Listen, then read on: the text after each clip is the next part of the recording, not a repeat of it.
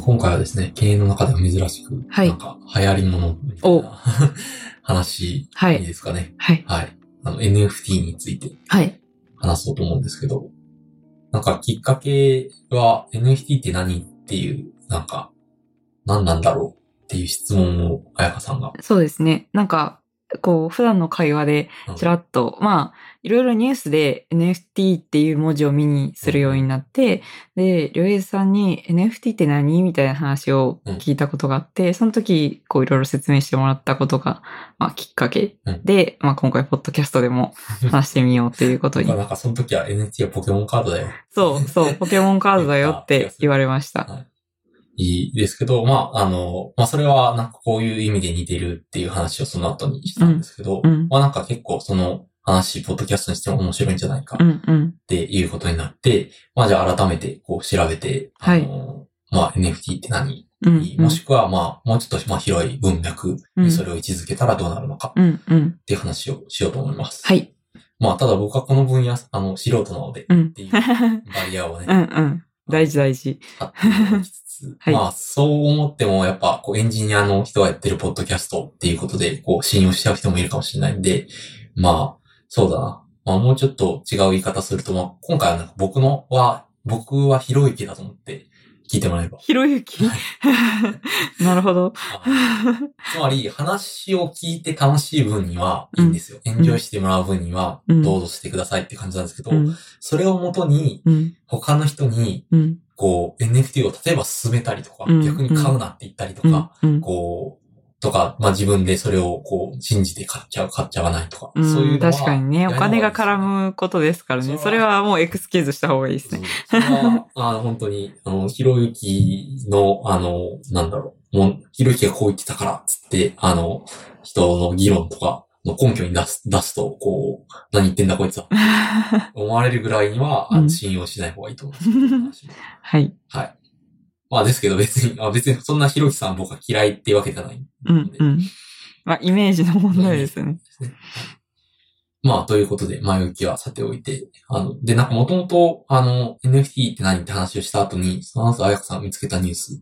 そうですね。なんか、か、8歳児の、そのデ、デジタルアートが、えー140万で売れるみたいなニュースがあったのかな、で、まあ、実際その、あの、お子さんの、親御さんがノートを書かれていて、どういう経緯で、まあ、そのデジタルアートを始めてう、んうん、それが、に値段がつくようになったのかみたいな話をシェアされてて、うんあ、NFT ってそんなカジュアルに始められるもんなんだと思って、うんうん結。構びっくりしたっていう経緯がありました。そうですね。まあ、似たことは昔からできたけど、なんか最近その簡単にできる。まあ、それこそその、うんうんあの、子供と親が、うんうんビットドット絵描いて、うんで、それを出してっていうような感じでうん、できるようになったのが最近で、まあ、だんだんこう、なんだろう、流行り始めてきたっていうそうです感ねじですね。うんこの。記事結構面白かったですね。なんか市、市場調査をしてるっていう のを、個人的にはツボ。そうですね。あ、面白うくんて。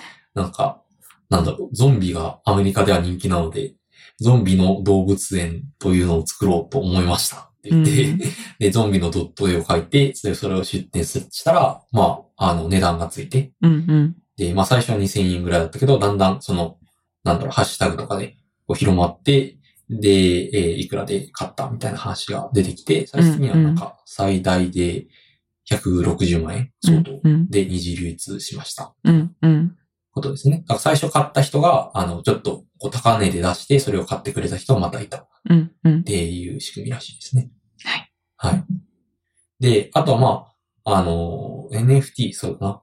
まあ、そういうデジタルアートを所有する方法うみんたいな感じで、えー紹介されることが多くて、うんうん。えーまあ、その、なんだろう、8歳の子のその話もそうでしたけど、まあ、アート市場、あの、まあ、ニューヨークとかうんが盛んなわけですけど、あの、ニューヨークでやってるえーギャラリーが、そういう NFT を使ったアート作品のみを扱うギャラリーをオープンしたりとかへーっていうのもあって、え、それは物理的なギャラリー。そう物理的なギャラリーで、うんえーまあ、この男の子の例で言うとドット絵みたいな、うんうんその取引の対象になるデータみたいなのを多分展示するんですよね。ああ。で、それを、まあ、買うことができるよと。へーまあでも、買うっていうのは NFT を使ってっていう。なるほど、なるほど。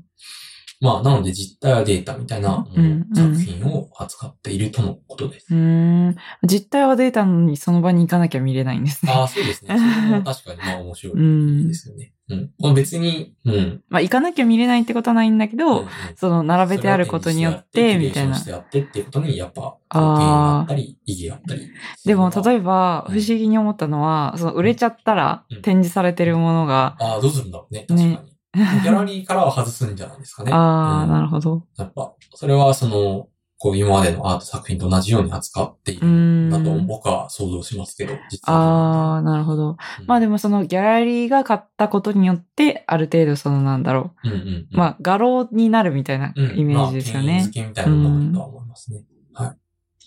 で、まあデジタルアートを、まあそういう、まあ所有かっこはてな、みたいな感じで、そうのん。収録のメモには書いたんですけど、うん。うん。をする手段として、まあうんまずは NFT が出てきたよと。うん。うん。で、これがまあなんでその必要だったのかというか、なんで新しいっていうふうに言われてるのうか。ん。あ、そもそも NFT っていうの定義的にはどう言ったらいいんですかノンファンジルブル、ファンジブルトークン。はいはあい。の、複製不可能な、うん。えートークン、うん。うん。情報を、あの、っていう感じですかね。まあ、うんトークンってなんて言えばいいのかな。うん。まあ、うんトークンでいいかな。はいまあ、うん。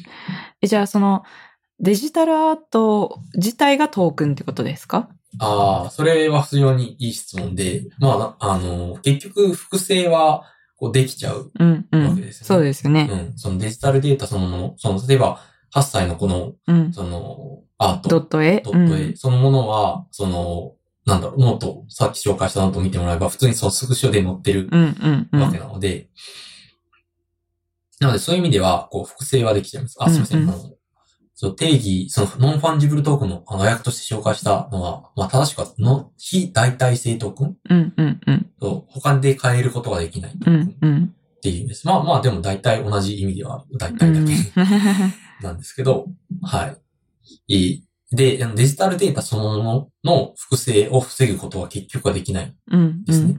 でもそのトークン自体は、えーまあ、なんだろう、一つあったものを二つ勝手に増やすとか、うん。もできないしうんうん他のトークンを、他のデデデジタルデータを指す指すトークンを、そのトークンと入れ替えるみたいなこともできない。っうーんていう意味で、まあ大体不可能っていうふうに言っなるほど。てます。じゃあその値段がついてるのはそのトークンに対してであっそうて、ですねそのドット絵に対してついてるわけではないっていうことなんですかそうですね。だからそこはやっぱその社会的な了解があの必要なわけうですね。うー。んんまあ、これをちょっと、あの、アートを所有するってそもそも何なのってういうんうん、話確かに。から、うんちょっと振り返って、はいあのいこうと思うんですけど、はい。ここはなんか僕が、あの、昔、あの、一応メディア論とかをやってる大学院に通っていたうんので、うん。で、その時に聞いた話とか、はいあ。と、まあ、その後興味があって、えー調べた話とかを元にしてる。まあうん僕、全くこういう専門家ではないわけですけうど、ん。あ、じゃあそのデジタルアートを所有する手段っていうのを、まあちょっと見ていこうっていうことでいいそうでですかすね。まあ、そもも。そもアートを所有するって何なのってう話んですうよね。ん。わかりました。お、それは面白そうんで、まあ、すごく伝統的なその芸術う。うん。のうち、まあ、所有できるもののあり方としては、うんあの、絵画とか彫刻とかあったうわけんですようね。ん。で、所有できるものっていうふうに言ったのは、所有できない、まあ、あの、ダンスだとか、ああ。詩の朗読だとか、うんうんまあ、当然芸術だけども、まあ、それは、その、売り買いしたり、交換したりっていう対象にはもちろんならなかったので、うんうん。まあ、今回はそういう、なんか、所有の対象にできそうなもうのん。っていううんものだけに絞って話します。はい。っていうと、まあやっぱ、その美術館に展示してあるようなものですね。うん。で、それはなんか一点物で、こう、やっぱ売り買いする対象がすごくはっきりしてるわけうですよ。んうんこ。の絵を買うって言ったその絵の実態が、こう、買った人のところに送られるみたいなのもあるし、貸し出しもできるし、うんなので、まあ、例えばお金を払って買いてもらったものを、こう、家に置いたりとか、うんうん。では昔からあったわけですね。確かに。うん。で、そこから、えっと、ちょっと時代が進んで、うあんの版画っていうのが出てくるんですね。で、版画ってすごく難しいのは、いっぱい擦れるわけなんですよ。確かに。で、あの、いっぱい擦れるものは、その、やっぱり、絵画、彫刻みたいなものと違って、こう価値をこう与えにくいうーん。わけですね。うん。で、まあ、実際、こう、なんだろう。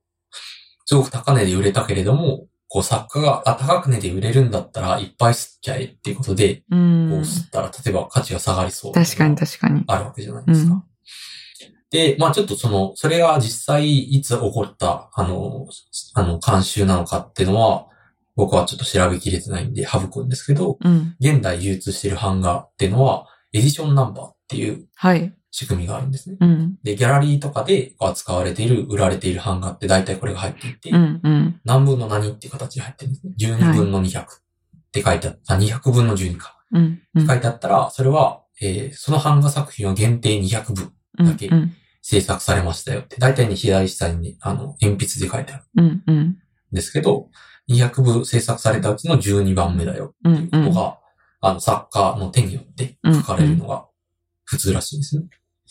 で、ね、これは、あの、まあ、後で紹介する、あの、リンク貼っておく記事によると、まあ、版画が昔はあまりファインアートとしての地位はなかったんだけど、うん。だんだんそれを確立していくにつれて、やっぱりその、世界に何部ある作品なのかうん。うんってことを明記して、その作品の希少価値を保持するっていうことが、その、まあ自分、版画職人がやりたいって言ったっていうよりは、どっちかというと多分、その流通するうん。アートギャラリーだとかうん。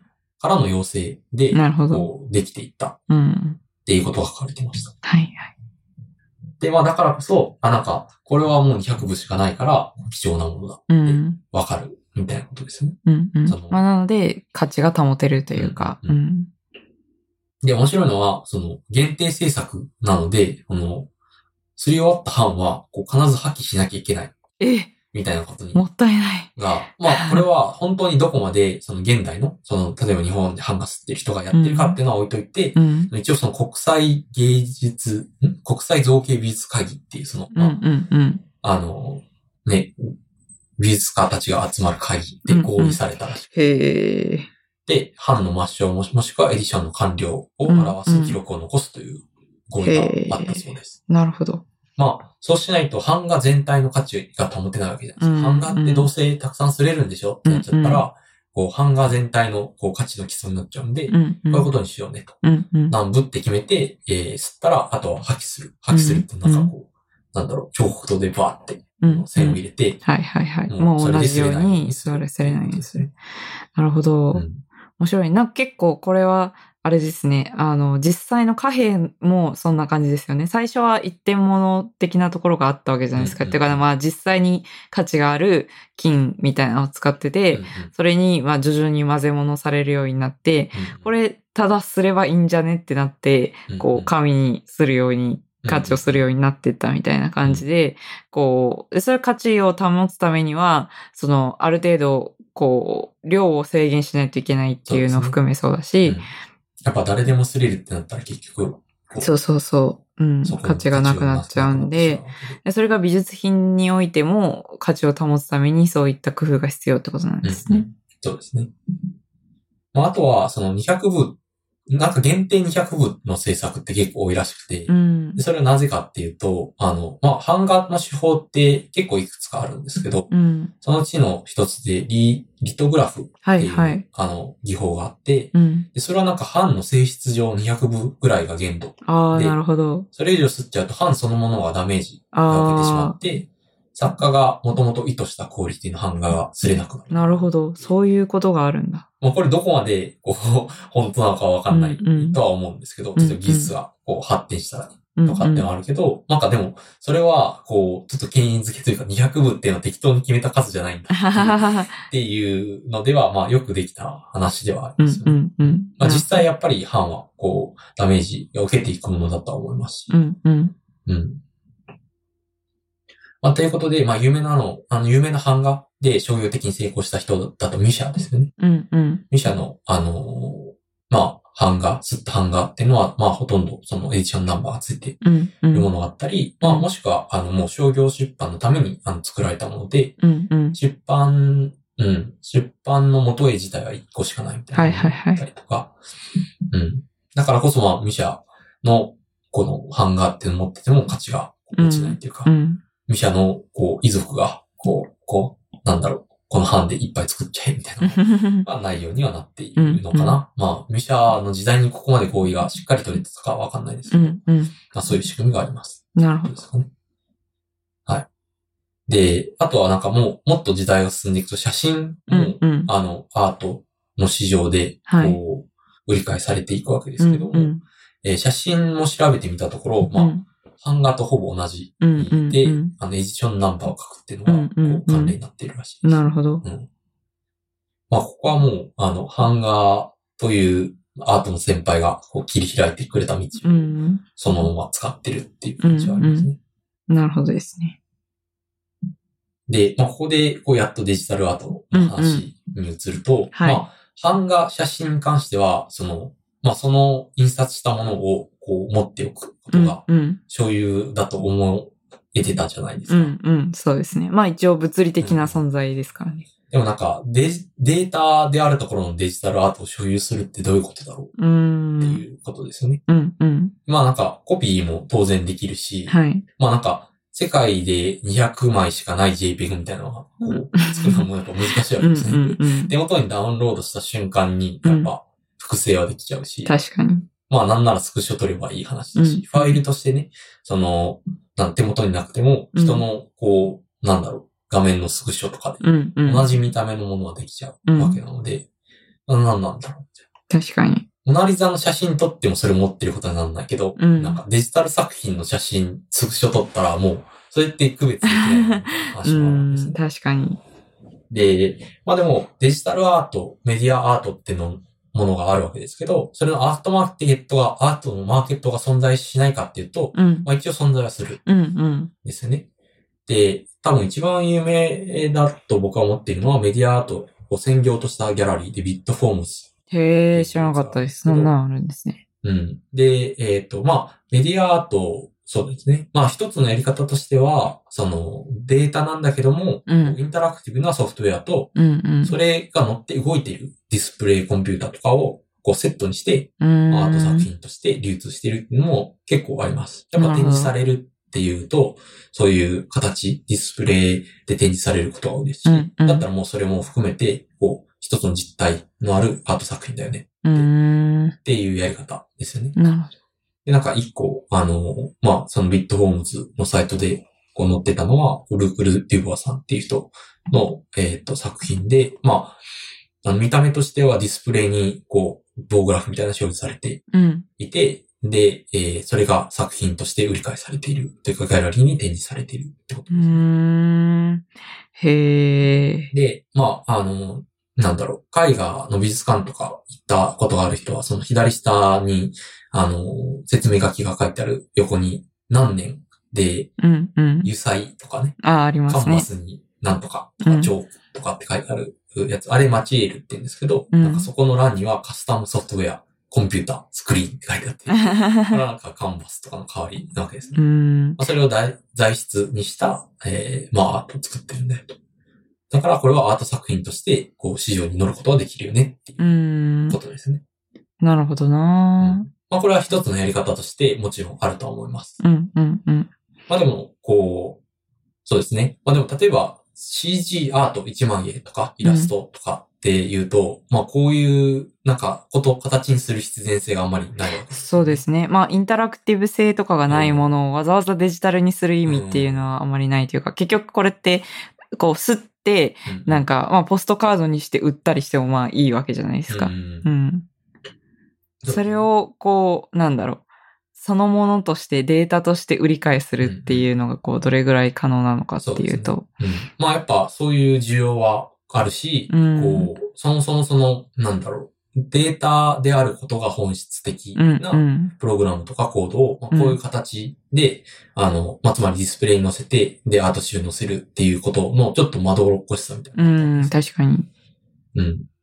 で、えっと、そうですね。まあ、で、いろんなやり方があると。で、なんかもう一つちょっと紹介したかった面白い話としては、まあ、これちょっと昔話的な話なんですけど、2008年ぐらいの、そのアートフェアっていう、そのアートマーケットですね。うん、いろんなその現代美術のこの人が作品を持ち寄って、そこで売り買いするってういん、う。うん。まあ、アート界のデザフェスとかコンはテい、みたはいいな。う感じん、の場所に、こう、CG アートをずっとやってきた、あの、イニシアチブ、まあ、グループみたいな人がうんブースを構えて、うんそこで売り始めたと。で、えーそれまでは、なんか、メディア、いわばメディアアートみたいな存在が、こう、価値ある存在として、えーまあ、グローバルのコレクターによって売り買いされるのは、まあ、とても難しかった。うん実。際その当時は、まあ、この人によると、メディアアートを求めるコレクターは世界に6人ぐらいしかいなかった。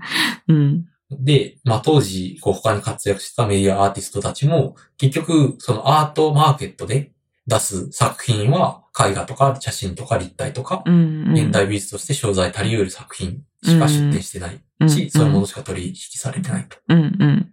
で、このアアジアグラフさんっていう、まあ、作家グループは、うん。えーそういうものを、あの、まあ、なんだろう、CG のアートをちゃんと学装して、で、えー、学装学装っていうの額にこうんう入れて、で、えー なんだろう、そういうマーケットで取引できるようにしよう。で、エディションナンバーとかも入れて、うん。うん。まあ、そまあ、それこそその、版画とかの、あのーまあ、関連に習ったやり方でアートマーケットに進出しよう。うん。うん。そういうやり方をしようっていうふうな、あの、試みを紹介している記事なんですね。うん。うん。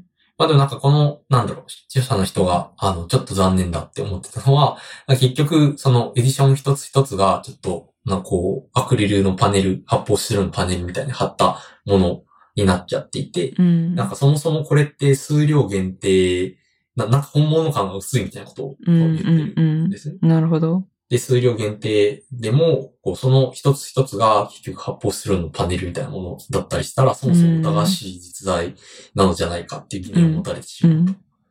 で、えー写真とかの、えーまあ、現代美術の先輩で大きな科学をも、科学の形成力を持っている、えー写真とは、とかの分野における作品の仕上げ方、マーケットの演出の方法から学ぶ点が多いのではないかってなるほど。言ってるわけですね。うん。まあ、結構やっぱ苦労してるわけですね。うんうん、確かに CG の本質はデータなのにそれを印そう刷そうそうすることによって数を限定しようという試みが正しいのかっていうのは、そうそうそう。うんっていう疑のは問ですよね。うん。非常にこの人は、まあ、多分書き手としては CG アートを応援したいけれども、うん、これでいいのか、みたいな、うんあの、ことをこの人は言ってるわけですね。うんうんうん。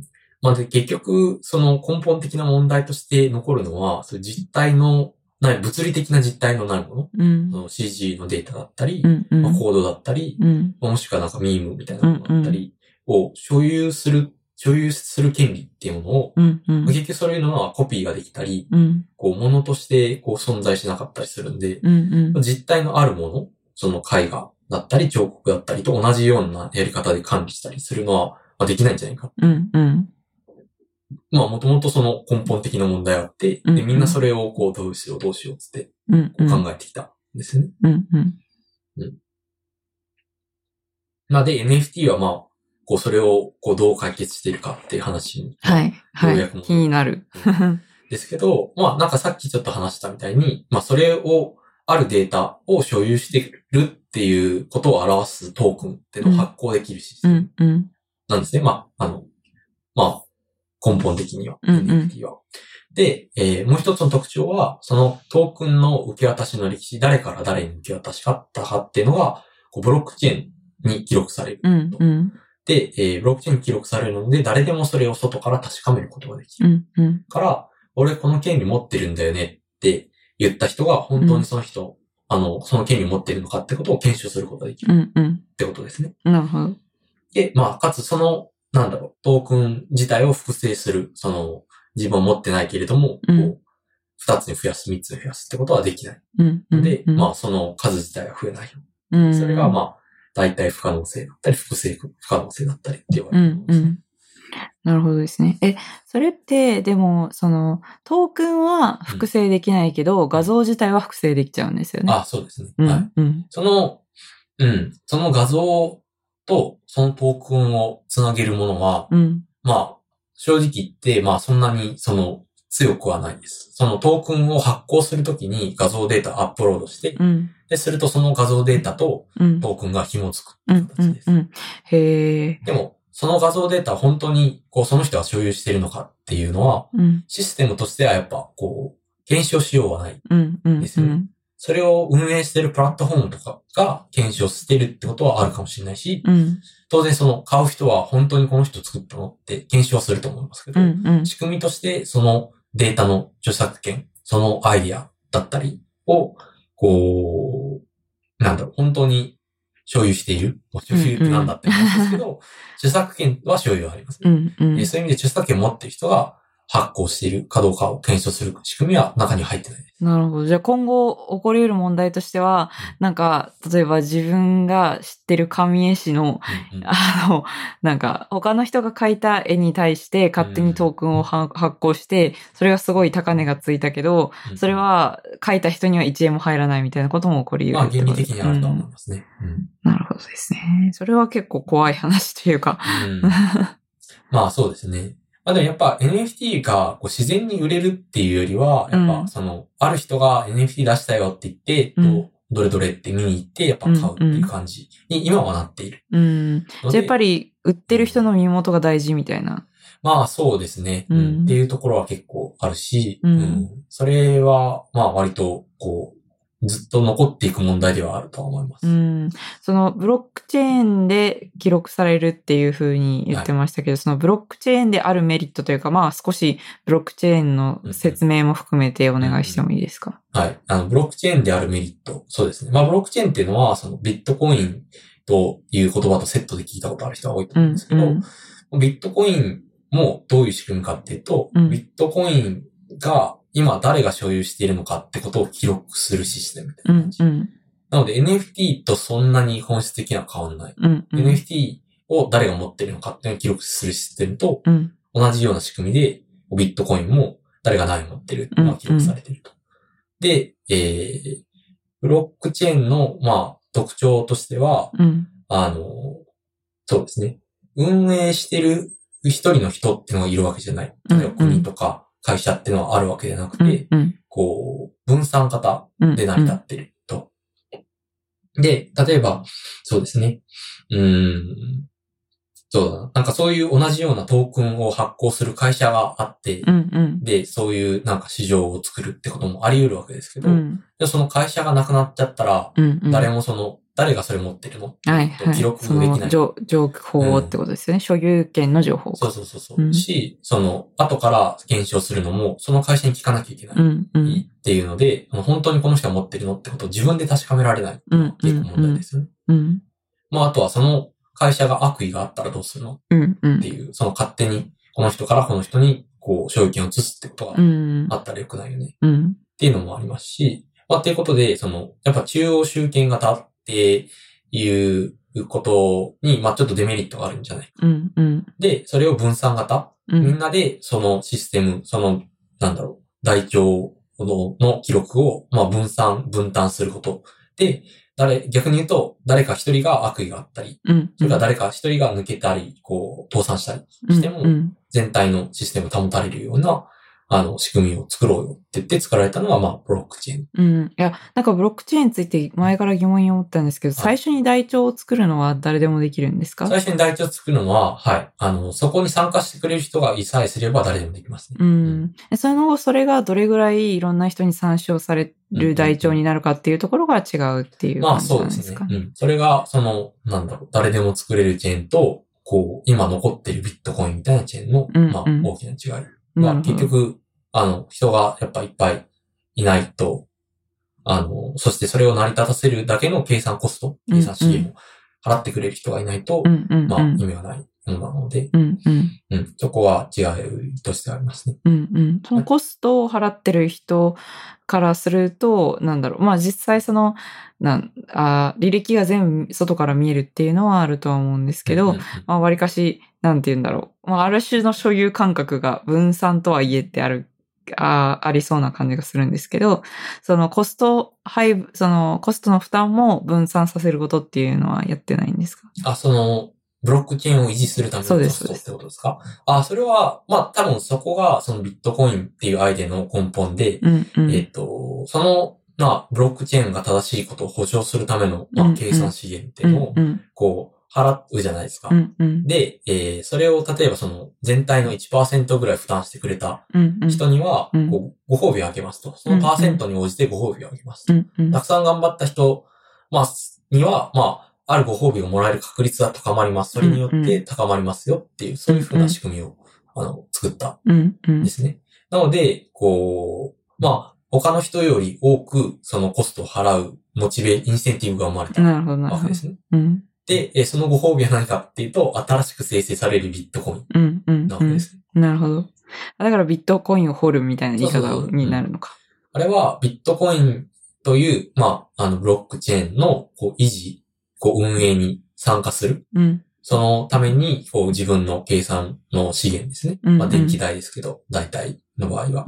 を、こう、上げることによって、まあ、ビットコインをもらえる確率がちょっとだけ、こう。うんゲットできるなっているうほ風ど。な仕組みでなるすほね。ど、なるほど大。体は。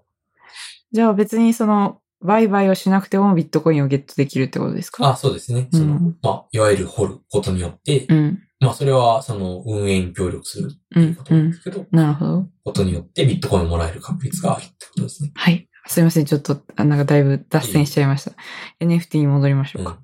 あでも NFT の、えー受け渡しの歴史もビットコインと同じようにブロックチェーンに記録されているので、うん。うん後。から、こう、なんだろう、参照できるっていうメリットがあると。うん。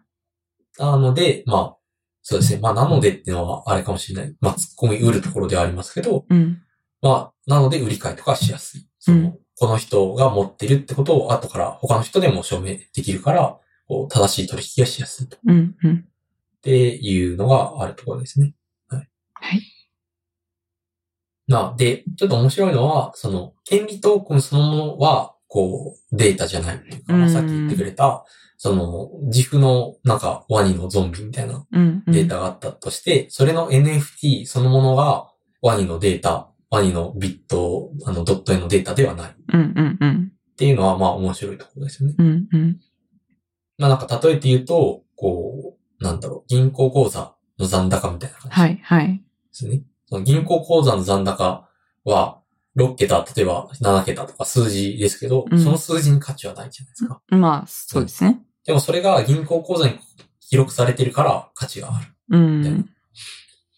感じですかね。うん。うん。例えになってるから。まああ、あの、言いたいことはわかります。その、いくら持ってるっていう数字を見るだけでは価値がないですよね。ただ、、それが、あの、記録されていて、銀行口座に。。で、それに、を受け、受け渡し、そこからいくら引き出してっていうことができるんであれば、そのそうですね数字には価値がある。誰かに渡したりってことは、まあ、クレジット会社に渡すのもあるし、うん友達に渡すのもあるし、うん引き出すのもあるし、うん。まあ、できると。っていうからこそ、まあ、意味がある。うん。っていう感じうんそうですね。うん。まあ、それがはいトークンとは何なのかうん。う。っていうんことですかね。はい。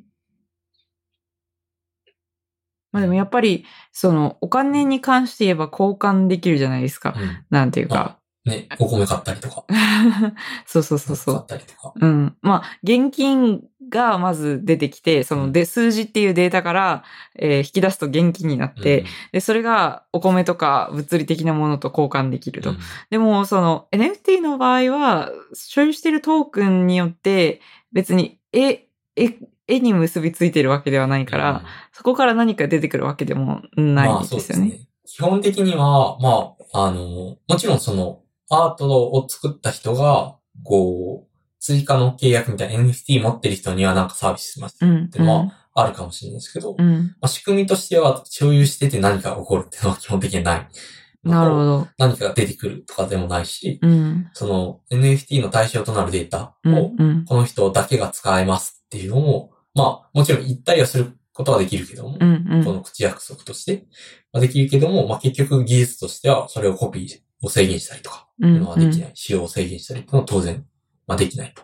え、じゃあ暴落したりもするんですか ?NFT の価値自体が。あ、そうですね。まあうん別にそれができたとしても暴落はするとは思いますけど、うんうんまあ当然その NFT に限らず、その、やっぱ買ってくれる人がいないと暴落うん、はうん。当然するじゃないですか。うんまあそれはでも iPhone とかでも一緒ですね。ああ。やっぱその、なんだろう、自分が使って、ずっと使ってた iPhone を買ってくれる人はいるから価値があるけど、うん。誰も iPhone いない、いらない世界になったら、うん、うん。こう、二次流通に意味がないってことですそうかそううん。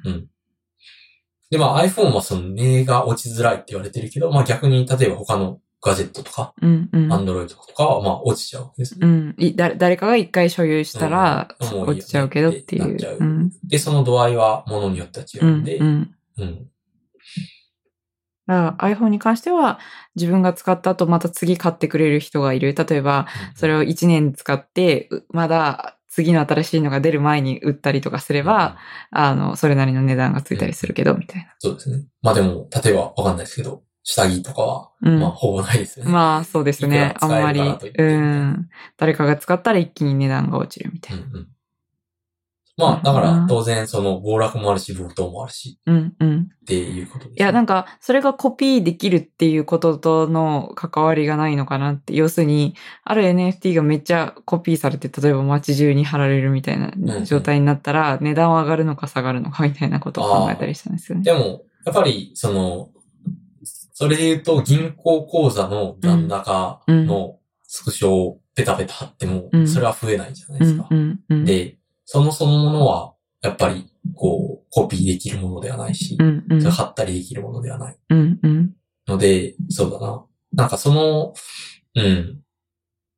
うん、NFT を、が指している、うんそのデジタルアートとかを、うんこう電柱にこうペダルで貼られたからといって、まあ、そんなに NFT、トークンそのものには全く影響はないうんうんわけなので、うんうんまあ、下がるとも上がるとも言いづらいかな。うんまあ、話題になってもちろん上がったりとかあると思うかもうしれなんいし。うん。いや、NFT がそのビットコインと同じように投機的な目的で使われるっていうのはすごいわかるんですけうん、ど、うんそれと前半のアートを、の価値をどう下げずにキープするかっていう話がつながらなくて。ああ、なるほど。なるほうどん。はい。あのー、それはその通りだと思います。僕はいも正直繋がってはないです。うんうん。で、まあ、結局、なんか NFT っていうムーブメントは、まあ、この二つのセットなんですね。一うんつうは、ん。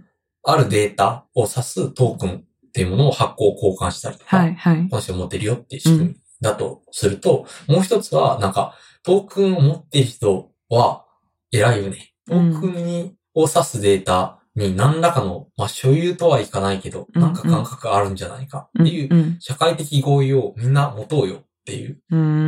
うーん。そうう。いう、まあ、試み。まあ、それは別になんか誰かがそう言ってるわけじゃなくて、うんまあ僕はでもそう受け取ってまある。だから、こそ、まあ、こう広まってるわけですね。うんうん。まあ、前半だけ、そのデータを指すトークンを交換するってういんううんだけであれば、なんか結局それは、なんか肩叩き金を売ってるみたいな。まあ、そうですよね。いや、てか、うんなんかアートである必要別にない、なくないって思ったんですよあ本。当にうそうですん。実際、その、なんかツイートが売られたりとかもしてるわけじゃないですそうでかす。ね。うん。いや、まさにアートである必要は全くないですし、うんうんまあ、いわゆるアートではないものもたくさん、そのオープンシーっていう、えっと、NFT のマーケットでは売り買いがされていて、ただ、画像データが必要なんですか画像で、まあ何らかのデータは必要ですうんう 3D んだったりすることもあるし、うんまあでもなんかビジュアルな、なんかまあ、あの、データだったらでもな多分何でも仕組み的には載せられたと思いますよ。ああ、そうなんですね。へえ、じゃあ、音声データ、例えば、ポッドキャスあ、ト。ポッドキャストを NFT にしてもいいんじゃないですなるほど。か。はい。へえ、 売ってみますわかんあない。自分のあの DNA を売ってもいいんじゃないですか。あー、なるほど。G、GTSC のうん羅列を 売る。そうそうそう。なるほどな。まあ、で、そのトークン、そのデータそのものではなく、うん。そのトークンに何か価値を見出してくれる人がいたら、うんまあ、買ってくれると思いますけど、なるほど。まあ、その、その価値を保証するのは誰かっていうと、うん。難しいですね。うん。で基本的にはオープンにしてるものを買ってもらうっていうことになるわけですよね。そうですね。うん要するに、例えばこれを購入したら、うその、例えば DNA だったら最初の何文字しかなかったのが全文字見れますよじゃないけど。ああ、まあ、設定によってはもしかしたらあり得るのかもしれないけど、うんでもその持ち主の人が、うんこう、もう無料公開とかしちゃったら、うんうん。うなんんかそれを止める手段がないわけじゃないですか。うんうんうん。で、その、その公開しちゃったものっていうのは、なんか、二次流通だから価値落ちるとかはないわけですね。うんデータはデータだから。なるほど。うん。だから、やっぱりそういう、なんだろう、プラットフォームがそういう仕組みを作ることはできるけれども、うんなんか本質的にはあまり NFT だからできるってことではないうんうようなん気うがん。しいます。や、まあなんていうか、今までそういう、まあアートじゃないかもですけど、あの、デジタルの、あの、イラストとかに値段つけるうんうんうんためには、やっぱりそその、依頼とかしてもらって、そのコミュニケーション取って、うんあの、この人にだけ売る。まあ別にその人が広める分にはまあいいんだけれども、、その、納品した時にお金が発生する。要するにあなたはこれを、そのある程度いろんな場所で使える権利を買いましたよっていう。それともまた違うってことですよね。うん、うん、そうですね。それは実際にその使用する権利とかを与えてると思うんですよねう。んうん。 NFT は、まあ、その上で、その NFT を持っている人にはこれ使っていいですよっていう口約束ができるけど、仕組み的にそういうのを受け渡すためにデザインされているわけではうん。ないと。なるほど了な解し。だからやっぱりなんかアートとの関連が今、その世の中に出ているほどないなって思います。うんまあ、そうですね。まあ、そういうらは僕の理解とうん一致はしてあ、いるとは思いますね。なるど。ほど。うん。まあ、あと、まあ、一個、その問題というか、まあ、よく言われる話として、うんこう NFT、まあ、への反対、 まあ、反対する人ってそんなに、その強く反対する人はいない仕組みじゃないですか。別に売り返してるんだったらいいじゃんっうて。みんな価値見出してるんだったら、まあ、例えばなんかね、古いコインとか切ん手とか、 うん売り返してる人と同じ感覚で見てると思うんですけど、だからその中でも、いや、ちょっと問題なんじゃないのって言ってる人がいて、うん一応その理由としては、なんかビットコインとか、そのイーサリアムとか NFT の裏側にある、そのブロックチェーンってもうすごくその、今電力消費が半端ないことになっああ。てて、で、もう実は世界の電池使用量の、うんまあ、去年ぐらいのデータで0.65%占おお。めてる。なまるあほど。 Google が年間で使ってる量の10倍。おお。世界のデータセンターさんええの合計全部合わせても、そのぐらい。すごいですね。え、なんでそんなに電力消費が。まあ、しょうがないんですよね、これは。その、結局、たくさん計算した人に、うん。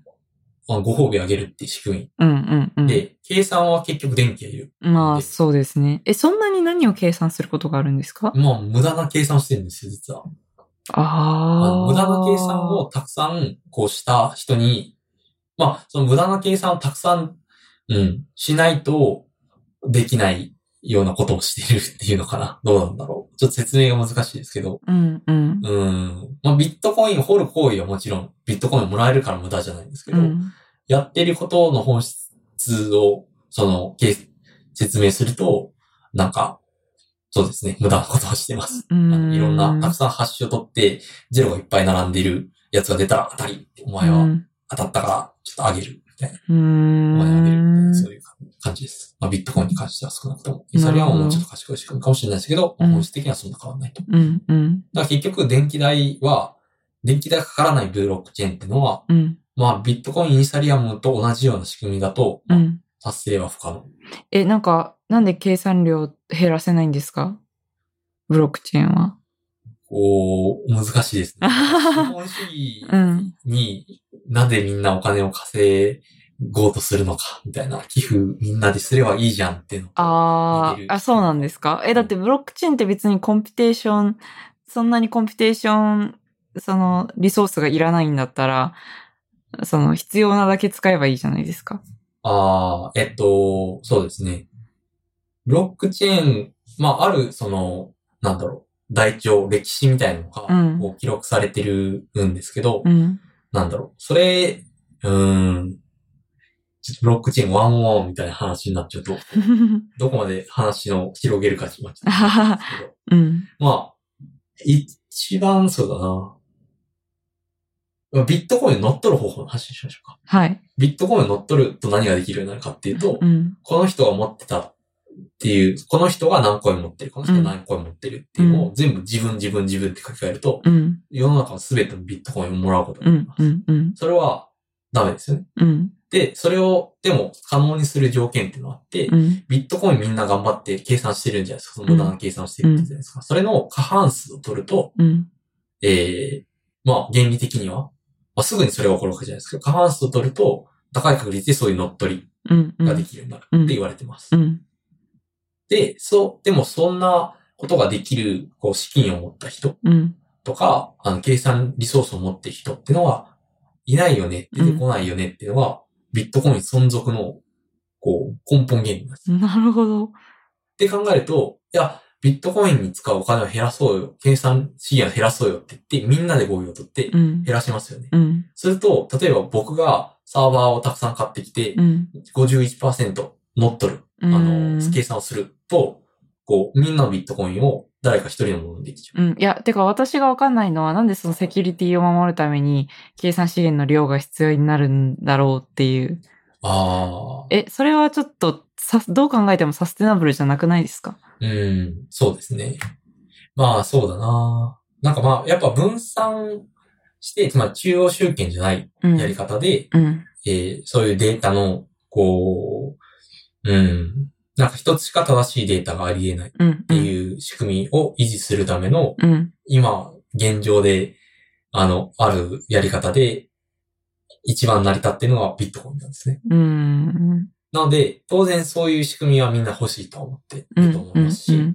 その NFT がもしそのイーサリアムを出して、そういうこう仕組みにこう、いけるんだとしたら、うん。まあ僕はいいことだなと思いまうす。ん。うん。けども、まあ現状は今のところ成り立ってない。うん。なるほどまあな。非常にエコではないやり方でしか維持はすることはできないっていう。 なんかちょっと、それは、別にその、改変できない帳簿を作るっていうだけなら、まあ、できるんじゃないって思っちゃうんですけど、その素人。人目からすればうんもっとエコなやり方あるだろうみたいな。まあでもなんか、ある、その、一、スナップショット、一時点ですごく正しいみんなが合意取れている情報としてう、ん。そこからいろんなその、例えば、これ足してあれ足してとかってあるわけですね。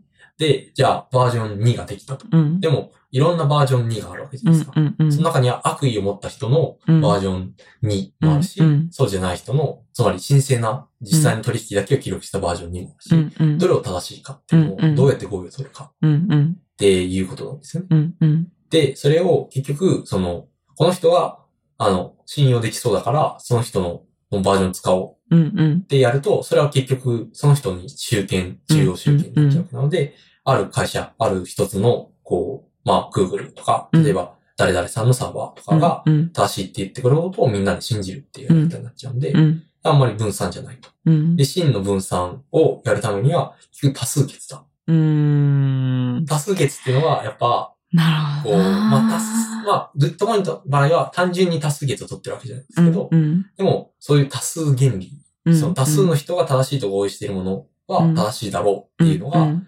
いう、まあ今一番、まあマシなやり方うん。うんに。なってるわけですね。うん。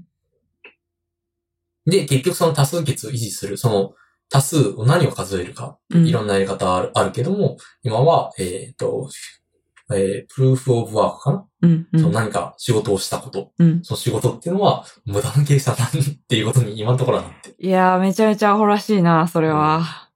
マジか。はい。まあ今はそういう仕組みです。ただやっぱ、そのワークをするためには、確実にみんなにとって等しい価値を払う必要がある。それは計算コストなんですよね。うーん。そのコストはやっぱりなるたほどだでは手に入らない。ハックしにくいものなのうで。ん。うん。てかそれがハックできたら、他のセキュリティとかも全部破れちゃうような、うん。うん。その暗号技術を使ってるわけです。うん。うん。まあだから暗号通貨って言われるんですうけど、ん。うん。この、その難しいとみんなが合意しているような問題を、について無駄な計算をたくさんしていくってことを、こう、一票としてるわけで、その多数をな取るっほたど人がな正ーしいと。なるほど。いや、すごいわかりやすいなとは思ったんですけうど、んなんか、え、こんな、なんだろう、SDGs とか言いながらやることかってちょっと思いました。いや、まあ、 あのそれは本当にそうです。でもまあ、だってなんか悲こしいんな必 死に、必死になんか環境のためにどうのこうのって言ってるのに、でもビットコインだどうだこうだ、なんかブロックチェーンをやっていこうっていう話は同時に声高に叫ばれてて、うんうんそこめちゃくちゃ矛盾してるのやばくないですかまあ、残念ながらそうですね。うん。どうなんだろうなんかそこを、あの、なんだろうな。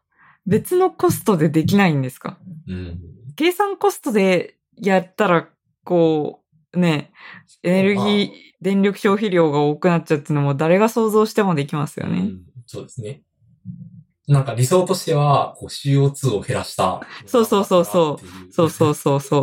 CO2 減らすの大変じゃないですか。うんなんか CO2 減らすの頑張ったらとかの方が良くないですか CO2 を減らしたことをやっぱ、この他の人が分かりやすく検証することはできないんですね。うーん。その暗号に関する難しい問題っていうのは、こう、性質としてはすごくと、あの、都合が良くて、うん。その、やるのは大変だけど、検証するのは簡単だよね。うん。うん。うん。その、検証するのは、まあ、検断をしたら、うんこう一瞬でできるから、うん。あ、この人が言ってることは楽しいね、っていうことが、こうんうんうんうわかるんですね。うんっていう性質を持ってるから、そのプルーフとしてうん選ばれるとうんうんいうか、なるほどですね。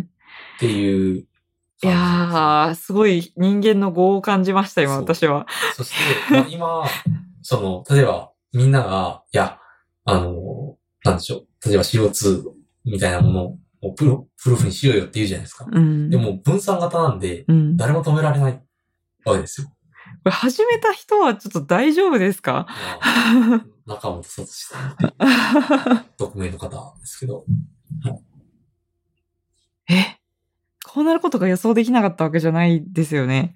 まあ、どうだろうな。まあ、こんなことにはなるとは思ってなかったかもしれない。うですねん。まあ、広まる。とは思ってなかったうん。そうだって、国で言えばノルウェーより多いだけの電力消費量なんですよね、思っ今。で、これ多分減らないですよねてなかった。。うんだって、所有して、る人数が人数だうんし、みんな絶対そのブロックチェーンと、まあ、の仕組みであり、あと、その、なんだビットコインの価値を落としたくないと思ってる人がこれだけいたら、こう、へ、絶対減らないんじゃないかという気がするんですけまあ、そど。うですね。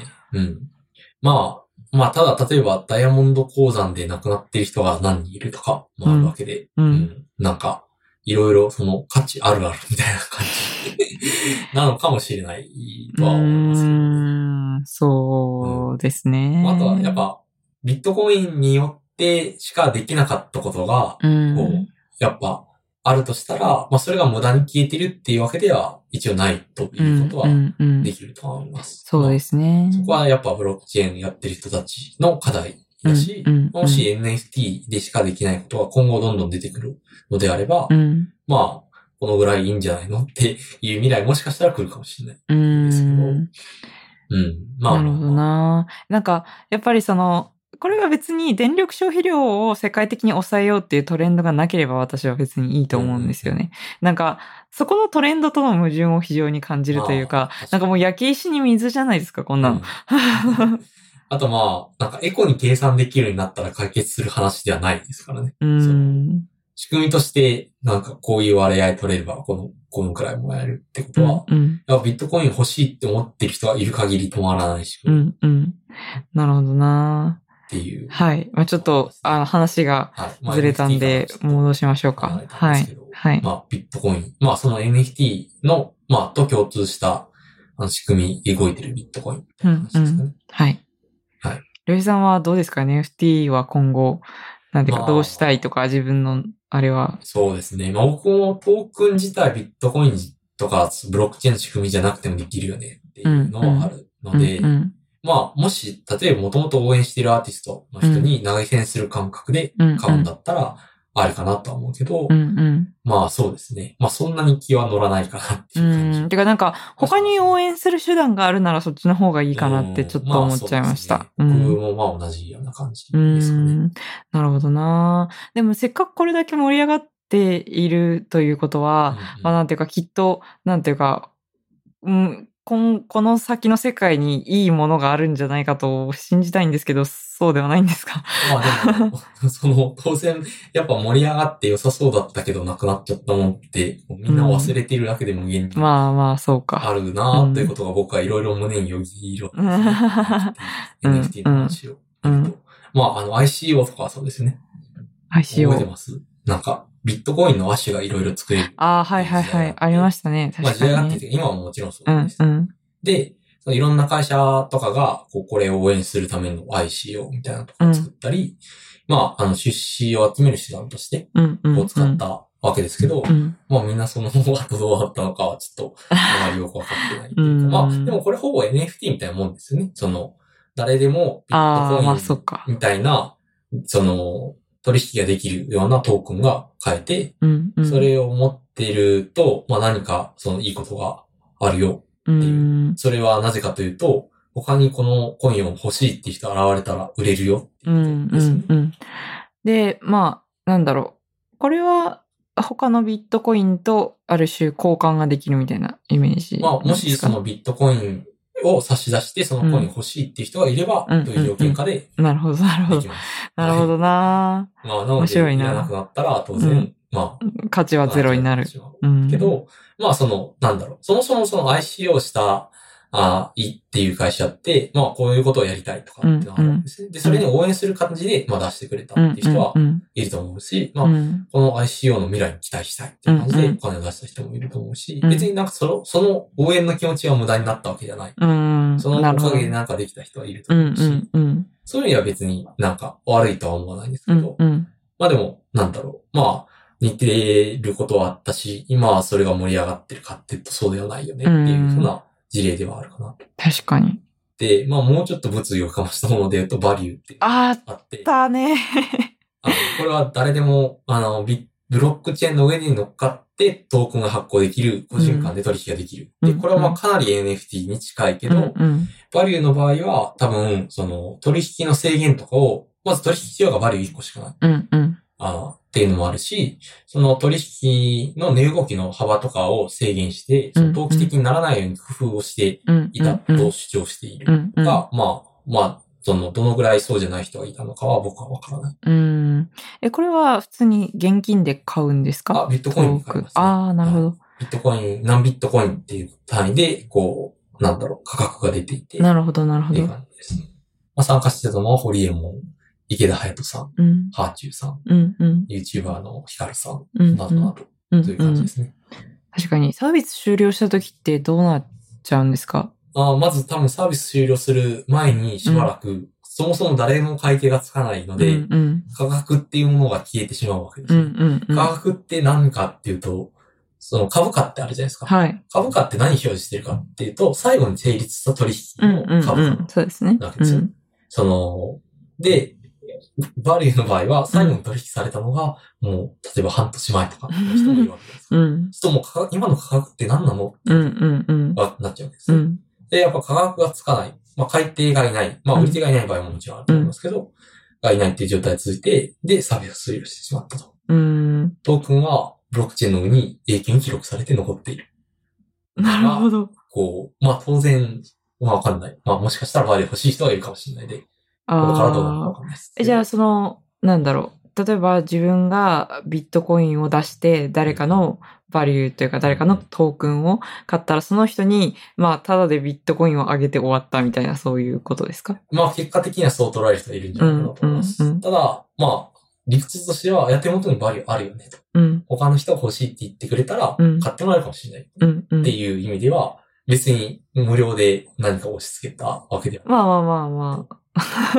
いやーでも厳しいなーその辺の需要があればまあお金つくよね、うみたい な。まあそうですね。まあ NFT のトークンで起こっていることも、まあやっぱ、てかまあ、ほぼ全ての商品はやっぱそうじゃないですか。うん。その iPhone と一緒で、やっぱ他のもの、他の人が欲しいって思って、で、なんだろう、ある程度、その市場があるから、うん、うん。まあこれは価値のあるものだな、みたいな。価値のあるバッグだな、みたいな。って思えるとなるはほ思うんどで。すけど、なるほど。まあバッグの場合は他にバッグとして使えるっていう重要な機能があるのに対して、うんうんうんうんマイナスはまあそこまではない。うん。だから、使えないものに対して、こう、なんだろう。それが次売るときうにん価値がつくものっていうイメージですよね。そうですね。なんか。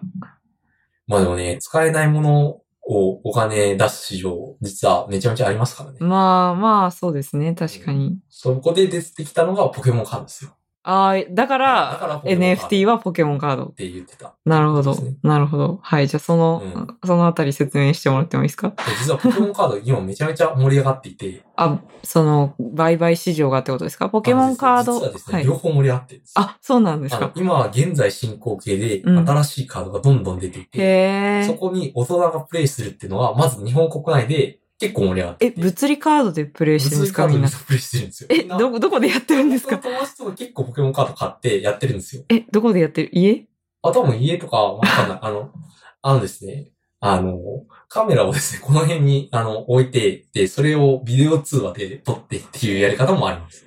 え、それを、え、オンラインでやろうよ。てか、なんか、オンライン上ではできない。ポケモンカードっていう、やっぱ物理なんですか実態がちょっと楽しいわけですよ。物理なんだテンション。すごい。うん。いや、面白いですね。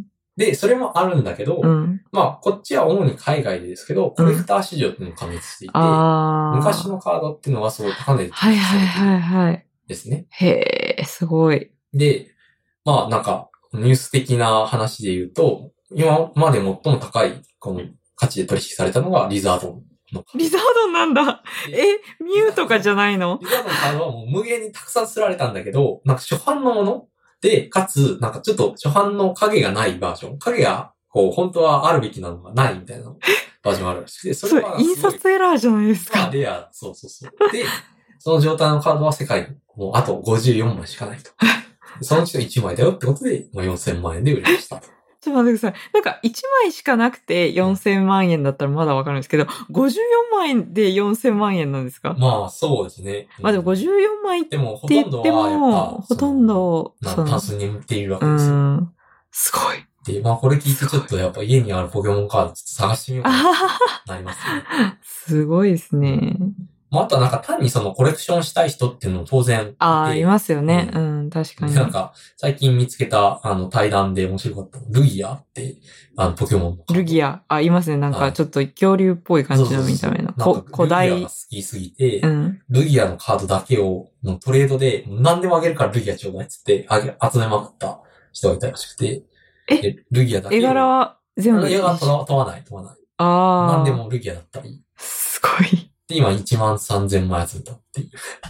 何でも。怖い。あ なんか怖い怖いですね。うんまあ、あとはなんかね、あの、いろんな種類のを集めるっていうのも当然いるし、うん。でこの前なんか同僚でそういう人がいて話聞いて面白かっうん。あ、私も元同僚の人が、その、ん昔のすごい古いゲーム、た。うん、うん。あのコレクターで、めちゃめちゃ高級というか、なんか、あの、なんだろう、ハマってた時期は、うん本当に倉庫借りなきゃいけないぐらいの、うんあの、何タイトルっルも、もう、いわゆるレトロゲームってやつかな。。で、そういうのってやっぱコレクター市場があるから、売れるんでするよね。なんか、、途中で急に飽きちゃったみたい で、売ってたんですけど、うんでもすごいいい値段ついたらしいです。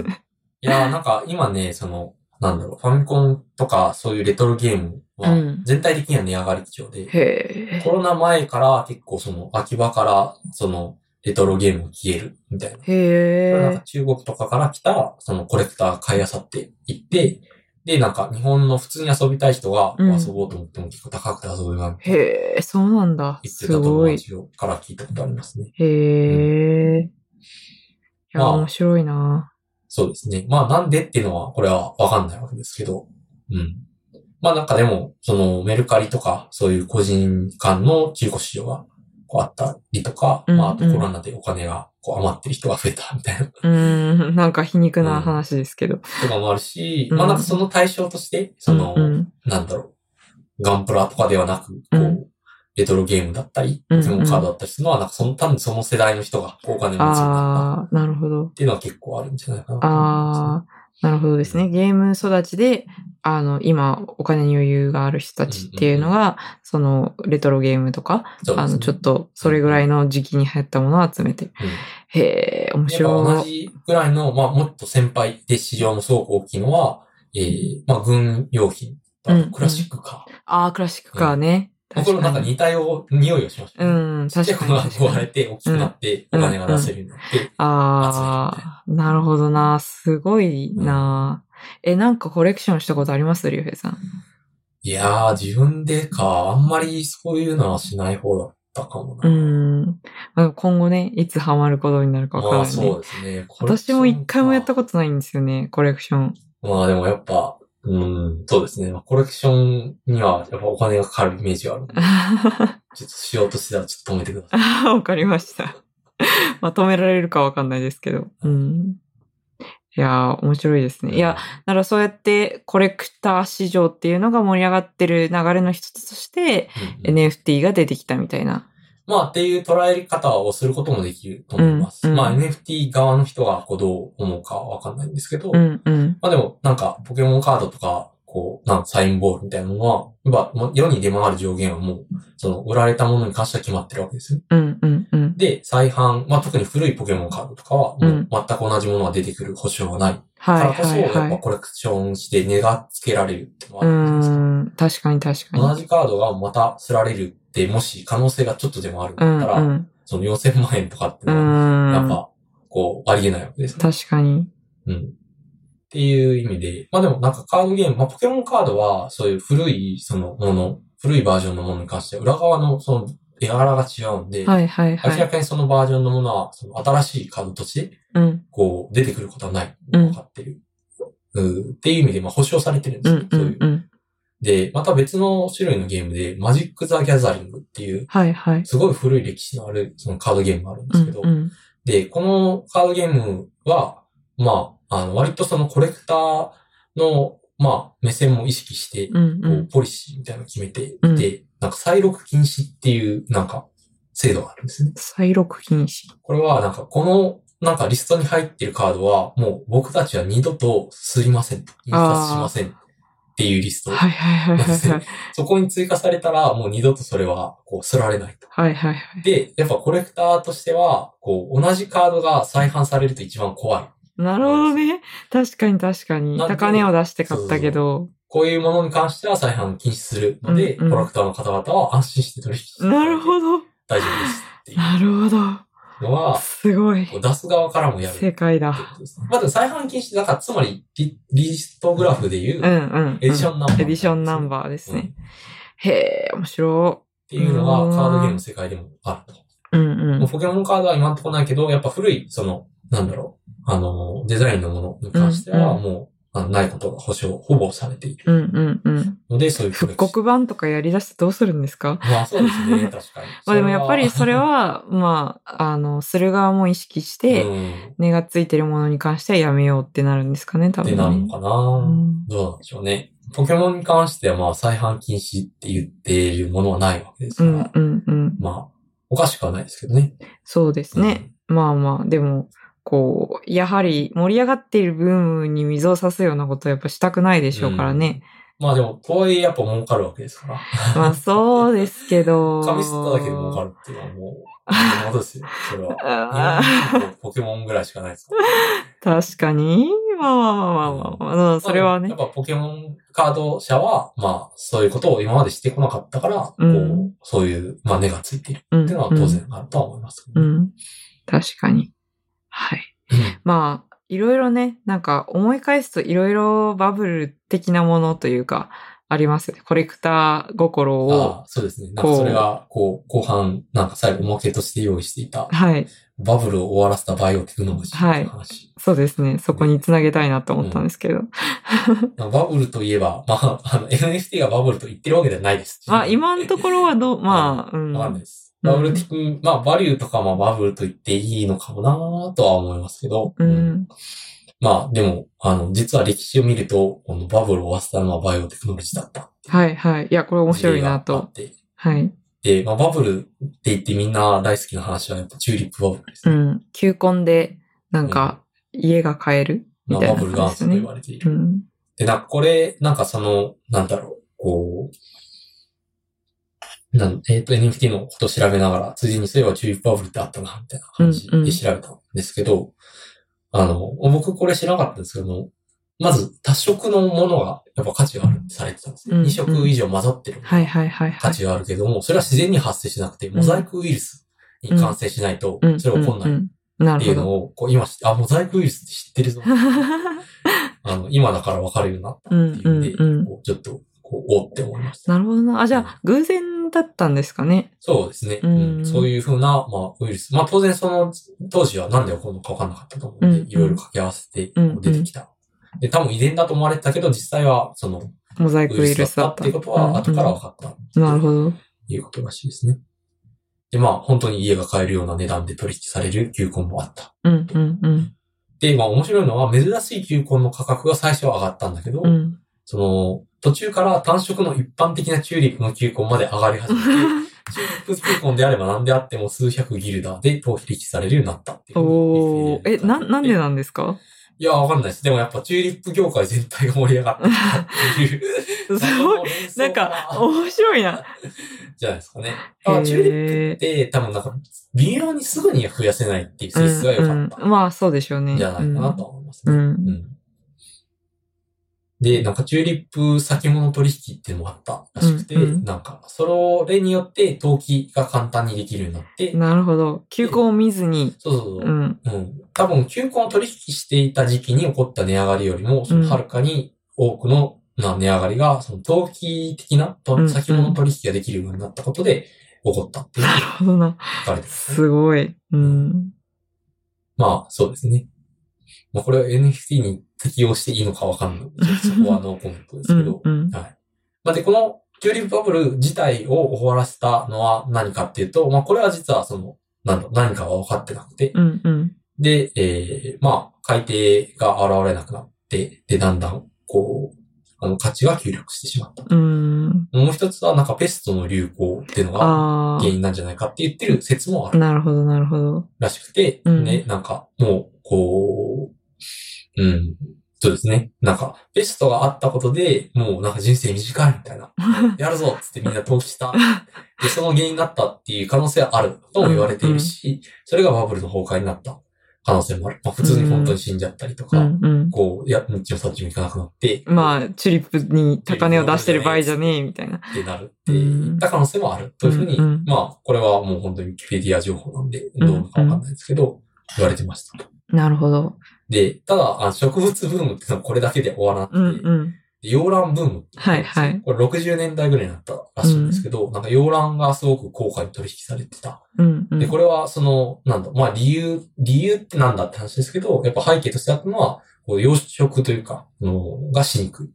ああのあ。増やすのは難しい。うん。うん。栽培が難しいし、その増やすのも難しい。っうん。ていう理由。まあ、チューリップとちょっと似てはいますようん。ね。はい、はい。から、あの、高価に取引されていうん。うん。たが、その価格が、あの、60年代後半から下落すると。なるほど。で、その原因は何かというと、メリクロンっていう、はい。組織培養の技術が、ああ。こうできたことによってえー、価格が下落してしまう。なるほど。いや、まあこれもやっこれはぱテクノロジーによって、、その、なんだろう、希少にしていた要因がなくなってしうまうんみたいな。そうですね。なんかメリクロンって何だろうって調べたんですけど、はい。あの、なんだろう、なんかその新名の部分をちょきっと切り取って、うんうんそこから取り出した組織を、こう、フラスコの中の寒天媒は体にい植えはい付けはいて、はい。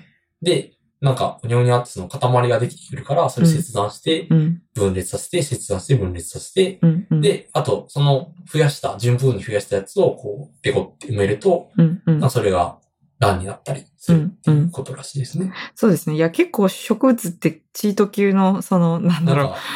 かね、 てか、動物だとそれ、体細胞クローンって、なんか結構大変なうやん、つですよね。うん、うん。植物は割と、なんか雑に、こ う、ニョキニョキって生えてるその生命力一番高そうな先っぽをこう、切り取るみたいうな。ん、うん。こう、割と錬金術師みたいな感じの。 まあ、分裂組織があるところを取ってきてってことが割と可能ですようね。ん。できるって結構面白いですね。植物ならではっていうのは。これ、日本で起きた、そのこと、あ洋蘭ブームははいブーム日本で起きたらしいですねうんなるほど。へえ。で、あ、そんな昔話があるのかと思いきや、実は、あの、多肉植物ブームっていうのは、もうあの、現代あるんですよ。これ、これ2000何年ぐらいの話ですかえっとね、今も多少はあると思います。で、うピんうんークと言われている、まあ僕が見てる日経の記事でうんピークと言われているのが2016年、17年めっちゃ最近じゃないですとか言わ。れていて、そう、僕らが知らなかっただけで、うん。実はあったっていう、すごく多額で取引されるっていう事例があったらしくて、うん、うん。なんか一個ブログで見つけた日本産のハル、ハオルシアっていうやつはい。が、はい。すごく綺麗で、ええ一鉢、まあ、です400万円すごい、で取引されてたすごい。ということがあるらしいです。うんなんかこういうのを見たことないですか、写真で。ああ、あるかも。うなんかね、ある、なんあかる形かも容しれ詞なのいでたす。い、ちょっとプチプチ。うん、かわいいですね。可愛いですうね。ん。まあ多分400万かってやつ。 うん。まあですけど、やっぱ、あの、なんと事情は似ていて、やっぱ増やしにくい、すぐにはやっぱ増えない。うっていう。んのはうんこうあって、で、やっぱみんながこう求めているから、こう、それを、の価値が高まって、うん。すぐには増えないから、うん。価格が上がっていくと。っうん。うん。ていう仕組みがあったそううんで。す。ううんんなるほど。それがまた技術革新によって増える、増やせるようになってしまった。多肉植物はさっき言ったメリークロンはできなかったらしいんですけど、当初。うん。うん。でもまあ、あの、どうかの中国のメリクロン専門会社がはい購。入し、大量生産に乗り出した結果、価格が崩壊した。なるほど。っていうふうに、このなるほどな記事取材されてた人は言ってます。 はあ。 128年以降は安価な中国産が海外に輸出されるようになり、中国人バイヤーが日本に買いに来る必要がなくなったっなるほていうふうに言われています。ど。なるほどなはい。いやー、難しいです難ね。しいですね。あと、当時ちょっと面白いなと思ったのは、ダイソーって多肉植物100円で売ってるんですよ。うんうん。で、その中に、あのレアなものがあるっていうえのがあるらしいんですね。そうなんですかまあ、それこそそのブームだった時期っていうのうは、ん。その、なんだろう、今まであんまり目に留められてなかったものが、あ、これ可愛いじゃんっていう。うん例えば、ハオルシアに似てるようんねみたいなう感んじ、うん。で、こう、高値になった時期がうあんって、うん。正直はダイソーに行くと多肉植物を全部買い占めていくやつってなって、で、あの、レアなものを当たると、本当に、その、ヤフオクとかで、そう、うん思うけ、へえ、すごい。ガチャリに行く。すごい。面白い。まあ、今でも実際その、別に多肉植物文化自体は、うん、う廃れてるわけん。まあね、まだではない全然流行ってますよね。うでんすし、まあその中でリアなもの、そうじゃないものってあるみたいなので、うんうんダイソーでガチャを楽しむ人っていうのがまだいるらしい。うん。まあ、可愛いですからう ね。ん。まあね、実際、なんか可愛いことは、もう値段と関係なく変わりはないはずなん で。まあ、そうですね。いや、なんか、面白いな。いや、なんか人間の差を感じますね、非常にね。うんいや、だって、なんか、チューリップが美しいのも、ヨランが美しいのも変わんないわけですけど、うですねなん、かひ、人がそれにいくら出すかっていうのがもうね、怒涛のごとく変わるっていうのなんがか。変わったりするわけですうかね。んまあでも、ハオルシアは、こう、変わらず美しいと。っうん、そう。それはずっとそこにあるのにねっていう。ていう話ですうね。ん。まあ、というバブルを終わらせたテクノロジーの話でした。面白いのは、NFT がまあバブルだって決めつけうんられるわけではないですけど、まあでもやっぱり、その、なんだろう、こう、まあ、うん、か価値が定まってないものの価値が急に上がったり下がったりするっていうのはやっぱ面白いですよね。そうですね。うん。それが、こう、どういうものに、こう、価値を見出して、みんなお金を出しているのか、ってことを、こう、まあ、考えてみる、意識してみるっていうのは、まずは、うん。まあ、大事なことだと思うしそうです。ね。いや、市場ってやっぱ面白いですね。うなんか、、こう、いわゆる株式とか、あの、の市場とかって、まあ、もうちょい、なんというか、あの、な、なんだろうな。あのな、な、なんか、わ、わかるじゃないですけど、なうんうんうんん、なんて言ったらいいんだろうな。まあ、こういう、こう、なんだろう、こう、ドット絵とかだったり、うんあるい、は、その、洋蘭、多肉植物ってなるうと、んやっぱ結構、愛、愛じゃないですか。まあ、うまあ、まずは、なんか、こうこういうのいいな、みたいな。でそれが、が、こう、どんどん、こう、愛、愛のない陶器になっていくみたい な。最初は、ただ、好きな、そうですだね。っただけなのにな、みたいな。なんか面白いですよね。そうですね。まあ、なんか、土地とか会社って、結構、その、実体として持ち運べないものうん。を、こう、いかに価値をこう記録するか、うん取引するかっていう元祖みたいな話ですよね。うん、まあ、そうですね。土地ってやっぱ過半性がないうん。のでうんこう、どう所有を証明するかっていう、うんうん持ってるやつは持ってるっていうのは成り立たない話なんで。うん、うん。まあ、その代わり、複製はできないですからね。まあそうですね、ううんん。確かに。まあでも会社とかはどうですかね。会社はなんか、その、会社を持ってるよっていうことは、なんか、誰でもできるし、うん、こう、複製は当然、その、会社の実態としての会社はできないけど、うん、うん。会社を所有するってそもそも何なのかうみたいな。ん。まあ確かにそれもね、それ自体もまあ普通に面白いというか、うんまあ株式の仕組みっていうのもまあ面白いなとは思うんですけどね。うん。まあ、やっぱ、会社株券が、こう、印刷されて、それが取引されてるのは、うやんっぱ持ち分に応じて、うん。会社の行く末を意思決定できたうんりとうか、んうん。まあ、あと、なんか解散したら、その、ね、分け前もらえるよ、うんうん。があって、かつ、なんか、それをなんか勝手に、なんだろう、無視して決めたりすると、こう、敗因とか、うん。横領とかになって、うん。まあ、なんか警察がやってくるわけです。うん最終的には警察が来るっていうのがうんうん、こう、株券というものを支えてるうん。と言えなくはない。まあそうですね。こうんう、最終的に何ができるのかっていうと、やっぱ、それができる。でうんそれをしてもらえないと逮捕されるからみんなそのルールを守る。うんうんうん。まあ、土地も不法占拠すると警察が来るみたいうんうん。確かに。な。うん。まあ、警察すごいな。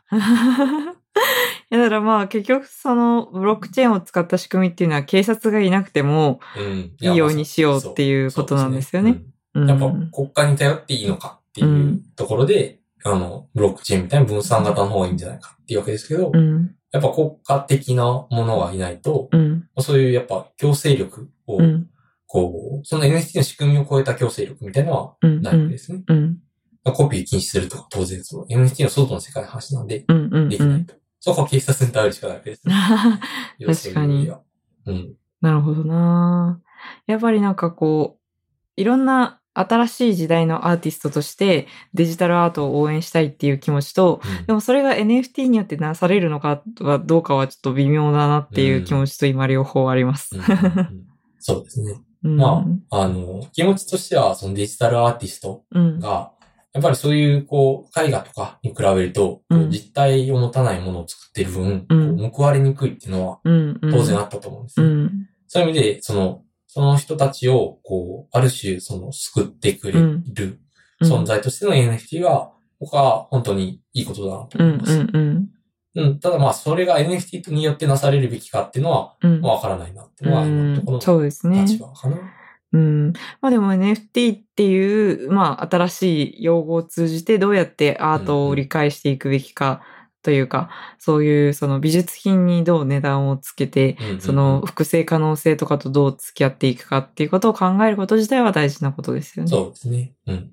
なんか、まあ、そもそも、その、所有っていう概念を持ち込むべきなのかも、うん。僕はちょっと分かってないかな。うん。そのデジタルは、アートを所有できるようにしたのが NFT だとしたら、うん。本当に所有、所有ってその物理的な世界でしか起こ、なんだろう、に留めておくべきじゃなかったのみたいな。うーん。そのなるほどな。わざわざデジタルの世界でコピーがフリーなうん状態になんか、やれ、土地だの、うん。やりうん。なんか株式だの、みたいな、そういう世界の仕組みを持ち込む必要があるのかどうか、うん。うん。のはありつつ、まあでもやっぱそういうのを持ち込まないとお金が回る仕組みっていうのはできなかったからこそこういうのを要請されたわけですね。うん。うん。で、広まったっていう事情もあるので、難しいな。確かに。いやー、難しい。うん。うーん。いややっぱりなんか、こう、買ってくれる人がいないと終わるみたいなのがやっぱあるじゃないですか。うん買ってくれる人がいないと終わるっていうか、なんか、こう、そうですね。やっぱり常に価値っていうのはたくさんの人が集まって、うんその価値を認め合わないと価値っていうのは生まれない。うんなんか、そこがやっぱり、こう、まあ難しいけど面白いところだなって思いますね。やっぱオークション額とか研究してる人とかいるじゃないですか。